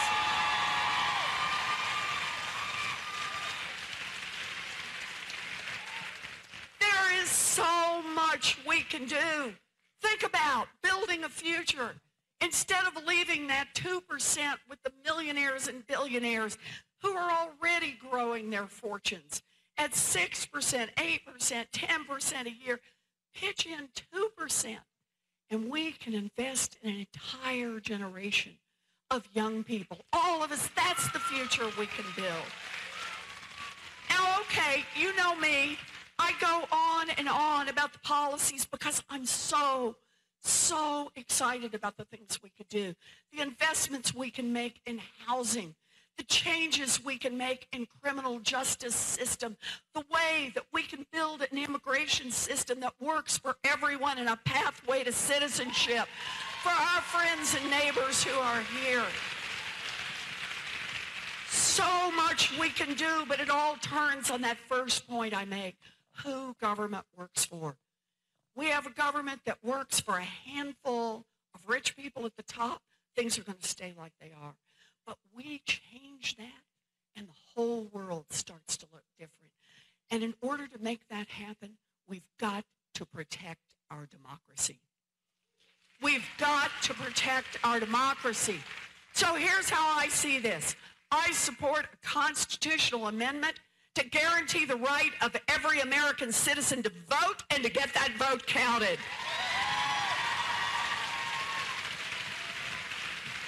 I'm going to push for a federal law to roll back all political gerrymandering. And one more federal law to roll back every racist voter suppression law in this country. This.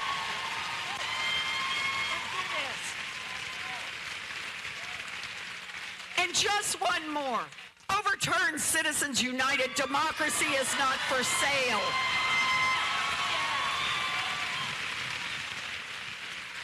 So I love this. Yes, it's going to be a fight, but it is a righteous fight. You know, my heart is filled with hope, but I have to tell you, I go around this country and I meet people. In three years of Donald Trump, people are scared. People are worried. I talk to people who are worried, scared for their families, afraid for their friends and for their neighbors, afraid for children locked in cages at our borders, afraid for children on lockdown in our public schools, afraid for women, afraid for people of color, afraid for LGBTQ people, all of whose rights are up for grabs in this Supreme Court. Afraid for our nation and afraid for our planet. And here's the thing the danger is real. Our democracy hangs in the balance in this election. So you have a decision to make. And that is when there is so much at stake, when there is so much danger out there, do we cower? Do we move back? Do we look back? Or do we fight back? Me, I'm fighting back. I'm fighting back. I'm fighting back. Fighting back is an act of patriotism.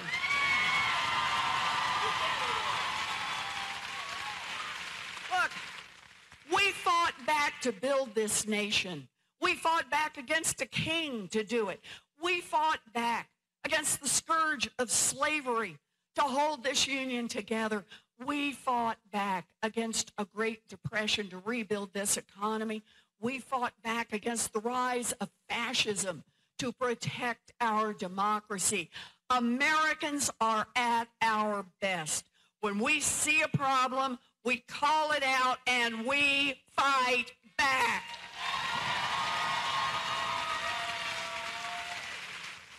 This is no time for small ideas. This is no time to nibble around the edges of what is broken. This is no time to raise nostalgia for the past. No, this is a time to recognize we have big problems in this country, but we are capable of bigger solutions.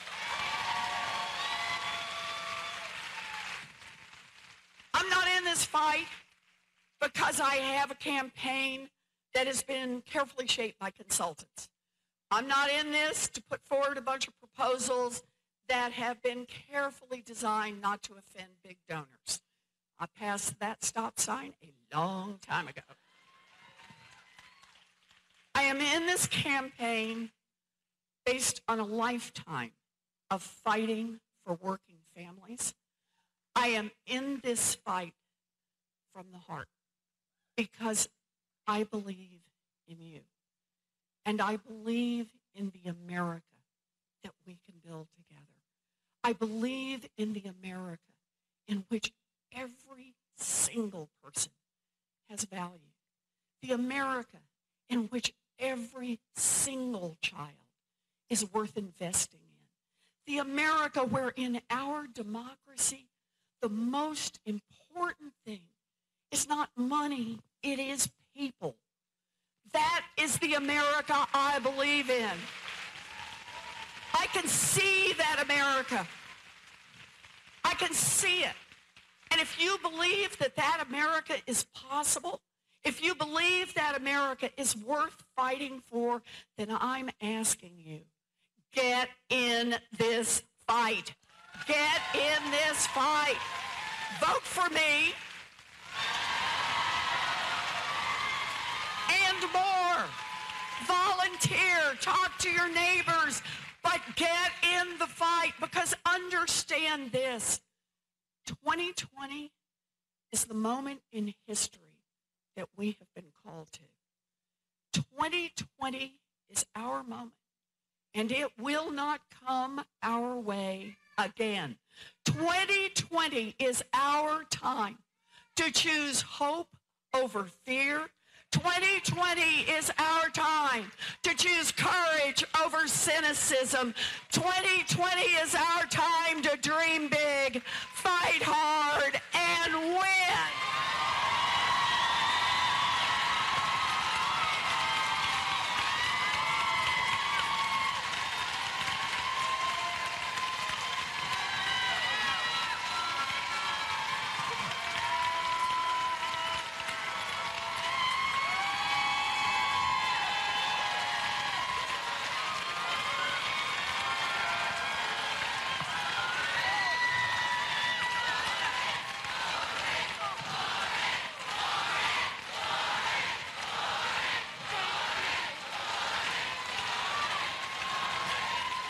Thank you.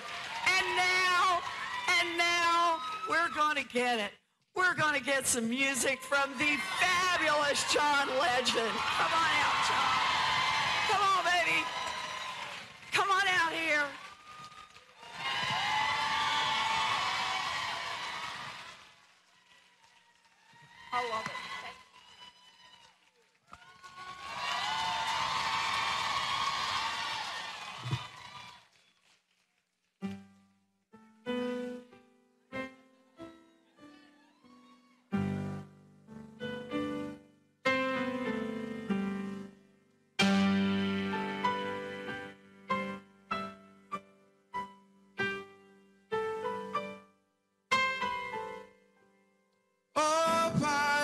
Yes, they rob I. Sold I to the merchant ships. Minutes after they took I from the bottomless pit. My hands were made strong by the hand of the Almighty. We forward in this generation triumphantly. Won't you help to sing these songs of freedom? Cause all I ever have redemption songs, redemption songs. Emancipate yourselves from mental slavery. None but ourselves can free our minds. Have no fear for atomic energy, cause none of them can stop the time. How long shall they kill our prophets while we stand aside and look? Some say it's just a part of it. We've got to fulfill the book. Sing these songs of freedom? Cause all I ever had,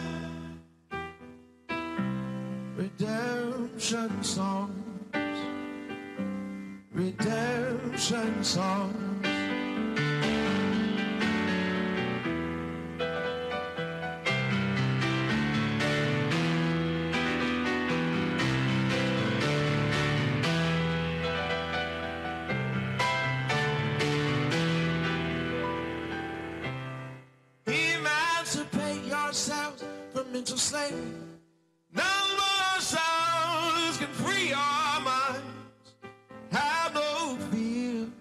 Atomic energy. Cause none of them can stop the time. How long shall they kill our prophets? While we stand aside and look, some say it's just a part of it. We've got to fulfill the book. Won't you help to sing these songs of freedom? Cause all I ever had, redemption songs, redemption songs, these songs of freedom. All I redemption songs, redemption songs, redemption songs.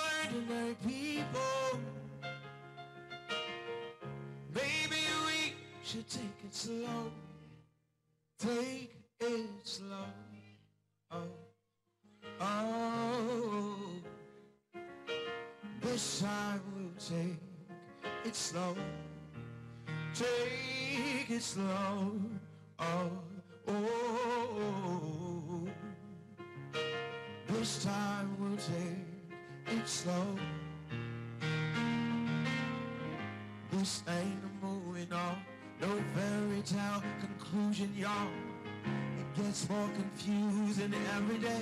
Oh, sometimes it's heaven sent, then we head back to hell again. We kiss, then we make 'em on the way.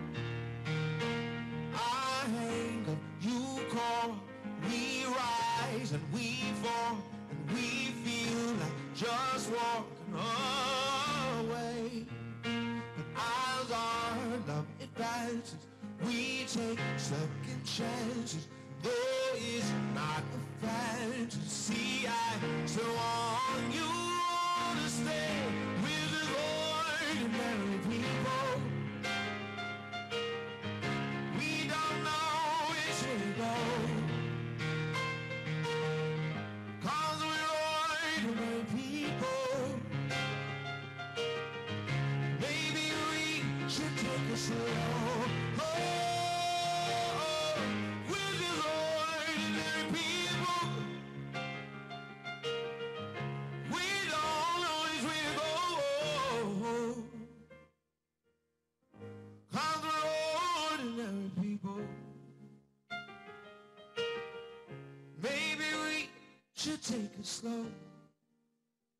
Take it slow. Oh, oh. This time we take it slow. Take it slow.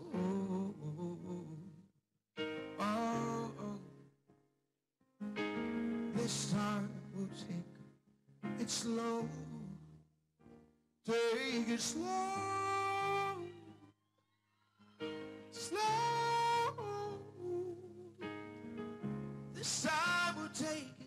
slow. Take it slow. Baby, we'll take it slow.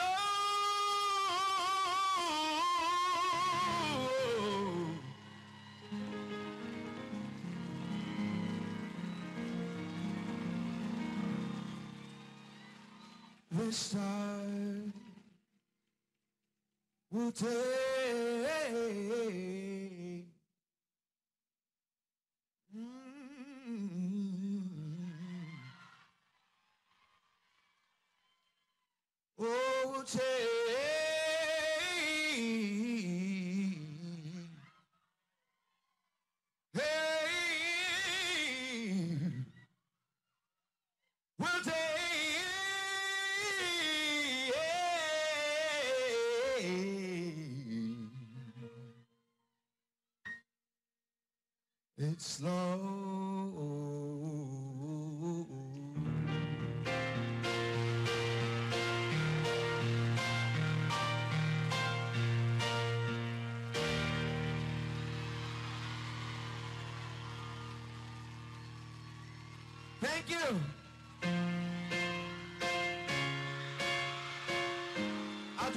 song.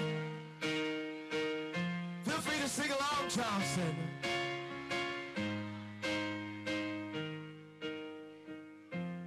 What would I do without your smart mouth drawing me in?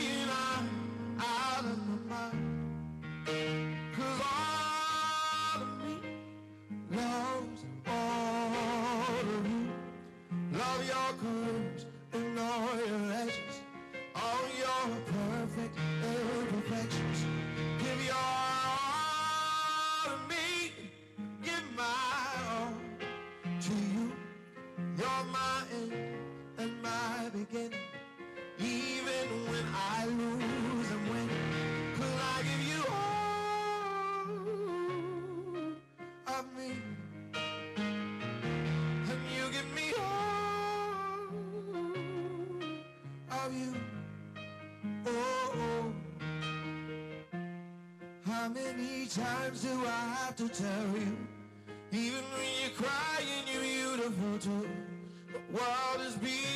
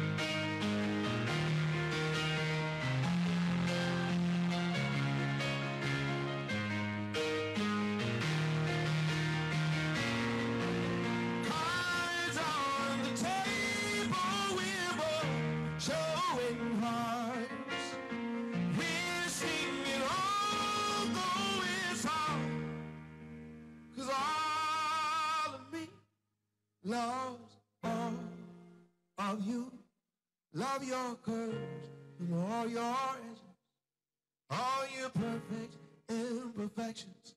Give your all to me. I'll give my all to you. You're my end and my beginning.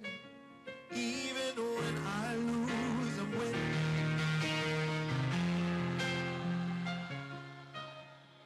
You sound beautiful, Charleston.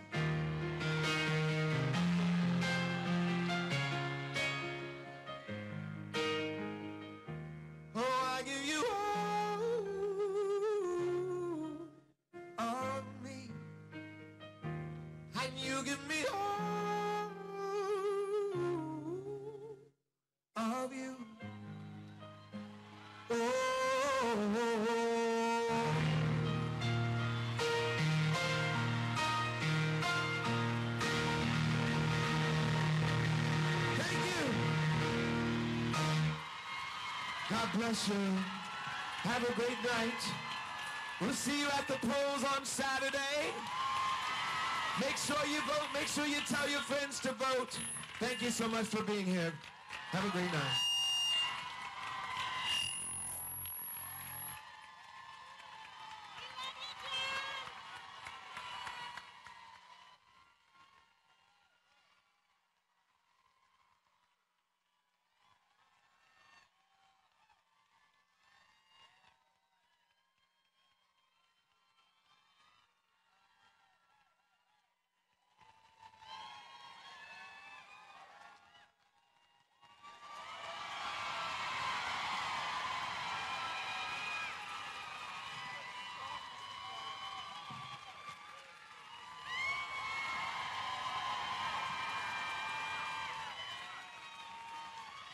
Dream big,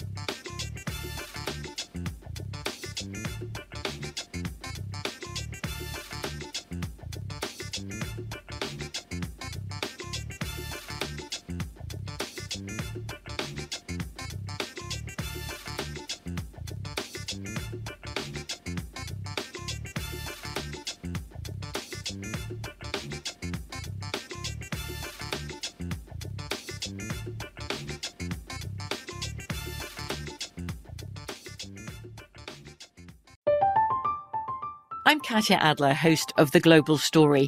Over the last 25 years, I've covered conflicts in the Middle East, political and economic crises in Europe, drug cartels in Mexico. Now I'm covering the stories behind the news all over the world in conversation with those who break it. Join me Monday to Friday to find out what's happening, why, and what it all means. Follow The Global Story from the BBC wherever you listen to podcasts. Xfinity has free premium networks for everyone this month, no matter what kind of entertainment you love. Addicted to true crime? Catch killer cases and more spine-tingling shows on A&E Crime Central. Crave adventure? Explore Asian action movies on Hi-YAH. Searching for something extreme? Check out skating, snowboarding, and more on Fuel TV Plus, the global home of action sports. And find crowd-pleasing bops on iHeartRadio's Hit Nation playlist. There's new free shows and movies to love every week. Say free this week in your Xfinity voice remote. Step into the world of power, loyalty, and luck. I'm gonna make him an offer he can't refuse. With family, cannolis, and spins mean everything. Now, you wanna get mixed up in the family business. Introducing The Godfather at ChumbaCasino.com. Test your luck in the shadowy world of The Godfather slot. Someday, I will call upon you to do a service for me. Play The Godfather now at ChumbaCasino.com. Welcome to the family. VGW Group. No purchase necessary. Void where prohibited by law. See terms and conditions. 18 plus. Open a limited time 11 month certificate at Kemba Financial Credit Union. At 5.25% APY, it's more than triple the national average. Plus, it's a safe and secure way to grow your money. Visit your local branch or kemba.org slash CD for details. Offer expires May 31st, 2024. APY equals annual percentage yield. Restrictions apply. $500 minimum and $250,000 maximum deposit. Advantage status required. Comparison based on bank rate average. Federally insured by NCUA.